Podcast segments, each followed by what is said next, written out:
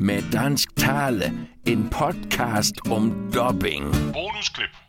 Med tysk tale. Nu, nu sagde du, Anders, du ikke er vokset op med tysk fjernsyn, men jeg så jo, jeg var vant til at høre James Bond tale tysk, Ja. da jeg var barn. Ja, det var, det er sådan en af de ting, jeg aldrig har kunne forstå. ja, Altså, det er helt mærkeligt for mig. Jamen, Han hed øh, Gert Günther Hoffmann, ham der var Sean Connerys stemme. Og det sjove er, at da Sean Connery så forlod serien og blev erstattet af George Lazenby, der var det stadigvæk Gert Günther Hoffmann, der talte, indtalte James Bond. Så de er bare sådan, vi lader som ingenting. Det er simpelthen, ja, ja. Wie sagt er doch gleich über sich? Das wäre dem anderen nie passiert. Men det er jo en gigantisk branche i, i Tyskland, at, der, at alle de store Hollywood-stjerner har jo faste synkronsprecher, som det hedder. Altså, de har Mm. mm. deres faste stemmer. For lige at blive ved James Bond, det forstyrrede mig helt utroligt, da jeg fik at vide, at Daniel Craig i Tyskland bliver indtalt af den samme skuespiller som Adam Sandler. Det kan jeg godt forstå. Ja. Det, Men øh, sådan er der så meget. De, de, har, de kan jo ikke nøjes med én skuespil, de skal jo have mange. ja, det er klart. Det er klart. Det, Øh. men det har vi, ser vi også inden for tegnefilm, ikke? At, vi nogle gange, at man nogle gange godt kan genkende, hov, det der, det der er en eller anden figur. Ja, nu, nu står der han og taler med sig selv. Ja. En af de største tyske dubbingstjerner, han hedder Thomas Danneberg. Han, er, han dubber for John Travolta og for John Cleese og Dan Aykroyd og mange andre, men det han er allermest kendt for, det er, at han er Arnold Schwarzenegger, og han er Sylvester Stallone. Og nu tænker Anders, nu kommer du i tanker om en, en bestemt film, tror Ja. jeg. Jeg tænker, hvad, hvad, hvad gjorde de med The Expendables? Det kan du måske høre i det her klip. Big Barney Ross. Digga Trenchmaus. Was machst du hier? Um Arbeit beten? Wer weiß. Warst du krank? Du hast Gewicht verloren. Echt?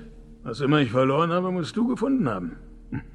Ihr fangt jetzt aber nicht an, euch gegenseitig die Schwänze zu lutschen. De valgte simpelthen at lade Thomas Danneberg indtale både Arnold og Stallone ja. Expendables. Der er et ekstra lag af sådan suspension of disbelief, som, som, som skal ind over, ikke? Men selvfølgelig, hvis man er vant til det, som, som, som seer. Jeg, jeg kan ikke forestille mig andet, end jeg vil blive stærkt forvirret nogle gange, især hvis de taler, når de, når de er ude af billedet. Hvis den ene af dem er ude af billedet, øh, og man hører den stemme, så tænker hvem af dem er det? Her til sidst, der hørte vi også lige igen Bruce Willis. Øh, han hedder Manfred Lehmann. Han er, udover Bruce, så er han også Dolph Lundgrens faste stemme på tysk, og Mickey Rooks stemme på tysk. Så der havde vi endnu et problem i Expendables 2. Ja.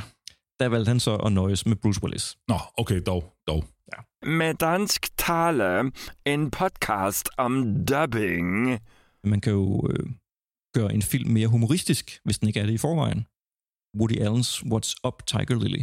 Det var i noget af det første film, Woody Allen lavede. Han øh, havde fået fingrene i en japansk James Bond efterligning. Åh, oh, ja, ja, den der, ja. Key of Keys hedder ja. den på engelsk, og øh, så synes han, det var sjovt at øh, lægge nye stemmer ovenpå og skrive en helt ny handling er måske så meget sagt, altså en masse gags, Ja. hvor nu, de nu jagter en, øh, en æggesalat-opskrift, som en eller anden Maharaja har mistet.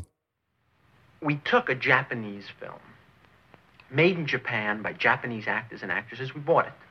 And it's a great film, beautiful color, and there's raping and looting and killing in it. And I took out all the soundtrack, I knocked out all their voices, and I wrote a comedy.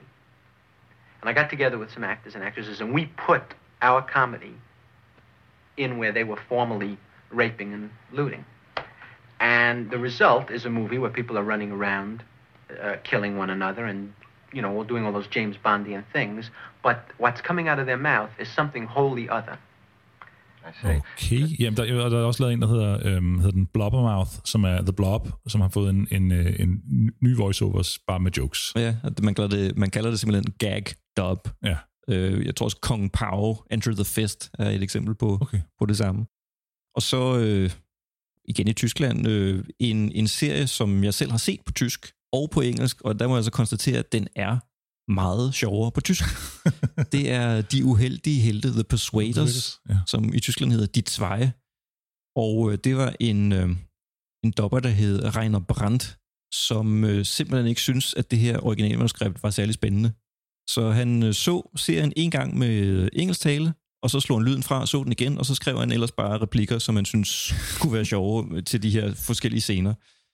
Jeg tror, der bliver talt næsten dobbelt så meget i den tyske, som i den engelske, fordi lige så snart nogen vender ryggen til, eller er ude af billedet, eller bare sådan, man med lidt god vilje kan, kan sløre, at de altså ikke har munden åben, så ævler de løs. Og det er slang, og det er rim på versefødder, det er metagags, hvor de står og taler om de med i en tv-serie, og alt muligt. Det, det var noget, han opfandt, han, som blev kaldt Schnotterdeutsch, og det er sådan noget sømandsslang, og ord, de selv har fundet på, og alt muligt. Det er virkelig, det er, det er ret vanvittigt, og hvis man kan tysk, så er det meget underholdende. Würden wir nicht Champagner trinken, sondern Bier, würde ich antworten auf warum Bier gibt Wumm. Aber das wäre vielleicht ein bisschen zu dumm. Wieso? Sag's doch, oder fehlt dir dazu der Mumm? Dein Gerede ist sowieso verworren, um nicht zu sagen krumm. Ich hol gleich eine Pistole und mach Bumm. Oh, da würde man ja glauben, Milord sei im Delirium. Tyskland var det eneste sted i verden, hvor den her serie var en kæmpe succes. Det er lidt sjovt. Det, der findes en lidt en parallel inde i, i tegnefilmsverdenen. De eneste steder, hvor der bliver dobbet i USA, det er japanske tegnefilm, stort set. Øh, nogle af de meget billige, dårlige manga-tegnefilm, som bare er sådan filler, de bliver sendt til USA, og så bliver der nogen, der bliver bedt om at lave manus og indspille dem. Det er ikke nødvendigvis folk, der kan japansk. Der bliver gendigtet historier ud fra de billeder, der er. Simpelthen bare for at få udfyldt en sendeflade. Nogle af dem, de kommer så herover.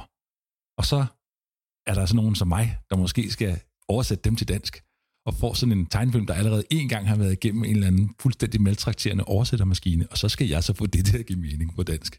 Jeg nævner ikke nogen serienavn eller noget, men, men, øh, men, men det findes. Hvis I ser noget, hvor I virkelig tænker, det, det, det, det kan simpelthen ikke passe, det er, for, det er for mærkeligt, så er det sandsynligvis en underbetalt arbejder sted i USA, der har siddet og skulle oversætte det, eller en halv fansop, eller et eller andet. det er sjovt. Du har hørt fra klip fra første afsnit af podcasten med dansk tale. Glæd dig til andet afsnit. Kommer snart på meddanstale.blogspot.com.